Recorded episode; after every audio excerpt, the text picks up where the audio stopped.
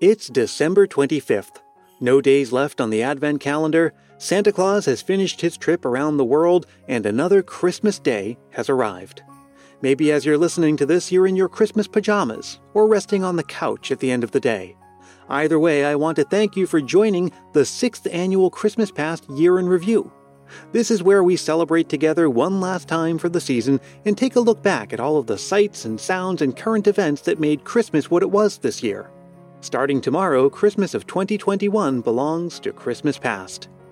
Well, for the second year in a row, casting a shadow over Christmas was the pandemic. Things were starting to look good in the spring and summer, and then in August, just around the time when most of us would have been making travel plans, along came the Delta variant, and a few months later, just in time for Christmas, came Omicron. But even before that, we'd already been hearing about how the pandemic was creating shortages, supply chain interruptions, and inflation. Many items were harder to find, shipments took longer than usual, and even candy canes were reportedly in short supply, though I personally had no trouble finding some for myself. And we've been hearing the last few seasons about Christmas tree shortages. This year was no different. And we also heard about canceled events, like the famous Christmas market in Munich, and as recently as a couple of weeks ago, the Netherlands went into strict lockdown. Now, even having said all of that, I should note that things are actually much better this year than they were last year, but it probably will take a few more Christmases before everything feels back to normal or we get accustomed to whatever the new normal is. Now, on a brighter note, it was another big year for TV movies on the networks and streaming services. Hallmark put out 40 new Christmas movies, and in many of them, they continued their march of progress representing a diversity of families and couples who love the season.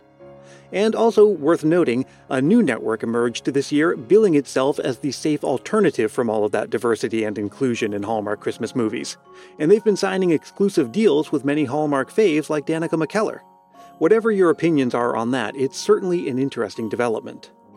Netflix offered up Single All the Way, its first Christmas movie featuring a gay romance, as well as A Castle for Christmas with Brooke Shields and Love Hard.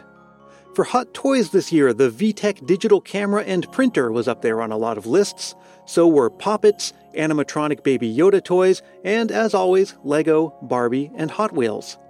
We had new music this year from Elton John and Ed Sheeran, Kelly Clarkson, John Legend, and my personal favorite from this season, Norah Jones. We saw the continuation of many modern trends like ugly sweaters, the elf on the shelf, hot cocoa bombs, though I'm not sure that 2021 brought us any new products or books or viral trends that have the makings of lasting additions to the season. I'd be happy to be wrong about that, so let me know if you think I missed anything. As for this podcast, it's been a very big year. Exactly 1 year ago today, Christmas Past hit a major milestone by surpassing 1 million downloads. It took 5 Christmases to get there, but just a year later, we're at nearly 1.5 million. The Christmas Past family is growing, and as you've been hearing all throughout the season, I'm writing a book, which will be available next year in print and audio. Now, next year, I will likely put out episodes sporadically between January and September. It'll be much less frequent than in previous years because I'll be busy with book stuff. But then in September, I'll be back with the usual pre-season episodes, followed by another season of backstories and Christmas memories. They'll be the same kinds of episodes you're used to hearing, but I am planning a little creative twist to the season, too. You'll have to see what I mean.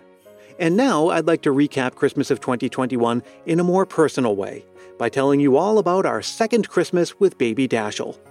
This is my way of not only sharing some of my own Christmas memories, but also documenting them, so that season after season we'll write the story of Dash experiencing the magic of Christmas. I guess the story of Christmas 2021 begins back in the late summer. Here in Willow Glen, there are several of those take-a-book, leave-a-book boxes all around town. Little free libraries, they call them. We pass a bunch of them on our routine walks with Dash.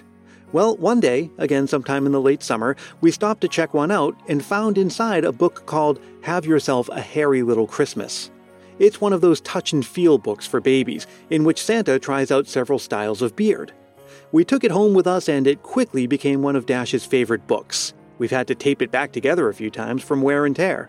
Now, Dash is at an age where he babbles a lot, and sometimes he makes out combinations of syllables where it's debatable whether he's trying to say mama or daddy. He can make a few animal sounds on cue, but there's only one word that we can get him to say reliably, and it has to do with the book. Take a listen. Dashiell, what does Santa Claus say? Yes, Dash's official first words were ho, ho, ho. That's my boy. The next thing came at the beginning of November, near Dash's first birthday. We had friends and family fly in to celebrate. And we're not traveling this season, so that was the only family gathering he was going to have for a while. So we got an early start on the season, putting up the tree and making some handmade decorations to put on it, and had a sort of mock Christmas celebration the day after his birthday. On his birthday, we had some panettone, because my wife and I ate panettone at the hospital a couple days after Dash was born, and we decided then that that would be Dash's official birthday cake. To kick off the season for real, though, we put up the rest of the decorations a few weeks later and set up a small decorated tree in Dash's room, along with what is probably the silliest Christmas decoration we have.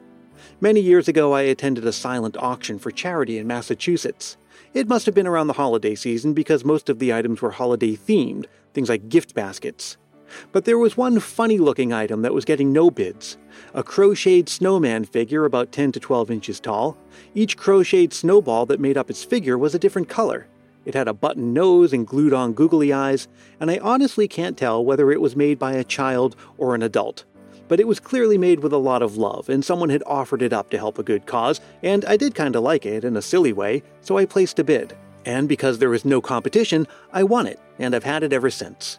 Some years it would stay packed away, others I'd put it on my desk or somewhere discreet. But this year we put it in with Dash's little Christmas display, and Dash loves him. He cracks up whenever he sees him and wants to hold him and hug him. We won't leave him alone with him for fear that he'll chew off the googly eyes, but it feels like a triumphant story of a little Christmas oddball who finally found someone to love him. A few days after Thanksgiving, Willow Glen had its town Christmas tree lighting. Only it's officially called the Winter Holiday Community Tree, because that's just how it goes. But it all started with an event behind the elementary school where a DJ was playing Christmas songs, not Winter Holiday Community songs, and we had candy canes and hot chocolate, and it all culminated in a loud group countdown from 10 before the tree lit up and everyone cheered. Dash sat on my shoulders to get a good view. Speaking of tree lightings, we started a little thing at home. I'm not sure what to call this, not a tradition, just a thing. We do our own tree lighting every day around 5:30 when Dash woke up from his nap. We do a little countdown and then light up the tree and the large blow-mold snowman that stands next to it. Then we'd applaud, and for some silly reason I'd also shake Dash's hand and congratulate him. And then we'd pull down one of the Christmas crackers I'd stuffed into the tree branches and open it together. Dash would put on the little paper crown that came inside, and we'd read the included joke and then play with a little prize. Sometime in early December, we took Dash to meet Santa Claus for the very first time. It was a very COVID experience with a masked Santa sitting outdoors at a local historical house/museum. We wore our matching Christmas pajamas, and Dash cried for a bit, and that made for a couple of very memorable and funny pictures, but we also got some great ones too, which became our Christmas card for the season. As the season continued, every morning when Dash woke up, we'd play Christmas music and dance around the kitchen and living room together. And whenever the Ronettes version of Sleigh Ride came on, and that's like every 20 minutes on our local station, I'd sit Dash on my lap and bounce him on my knees as though he were on a very bouncy sleigh ride. Soon enough, whenever he heard the opening bars of the song, he'd start dancing and then toddle over to me for another go. Speaking of sleigh rides, sorta, we got to experience a magical Christmassy pedicab ride around Willow Glen. Many of the neighborhoods in our town really go all out for the season. People come from all over to walk around those neighborhoods. We had a great time snuggling up, again in our matching Christmas pajamas, and seeing all the dazzling neighborhood displays. I was also excited to see Dash experience the Great Dickens Christmas Fair for the first time. It's one of my favorite Christmas things here in the Bay Area, and they had to cancel it last year. And this year it was a streamlined drive-through version, but it was the best experience it could be under the circumstances, and we got to see some great performances like the one you're hearing now. One morning, Pat O'Reilly says two is missing. And in nearby Los Gatos, Vasona Park transforms itself into a massive, immersive Fantasy of Lights drive-through event, with all kinds of animated light displays showing familiar Christmas characters and even some Christmas dinosaurs. You drive through at about 5 miles an hour, so I carried on that very dad tradition of sitting Dash in my lap behind the steering wheel and letting him drive, quote-unquote. All in all, a great season. Today, we celebrated together by opening the many, many packages that have been arriving for Dash over the last month. They'd been overflowing from under the tree. It's a relatively quiet Christmas day, and our celebrating and activities are happening in between nap schedules and feeding times and all of that. But that's two very dashy Christmases in the books, and many more to come. Well, I'd like to thank you all for another magical Christmas season. I'm grateful to everyone who shared a Christmas memory, and that was a lot of you this year. Everyone who left a review or told a friend about the show. Everyone who just wrote to say hi and Merry Christmas. I was actually having trouble keeping up with all of your messages this year. Everyone who listened, everyone who participated in the Facebook group. And so, to each and to all, to the entire Christmas Past family, I thank you, and I wish you all the warmth and magic of the season. A very Merry Christmas to you. This is Brian Earl signing off for Christmas of 2021 and promising to see you again very soon. And until we meet again, may your days be merry and bright.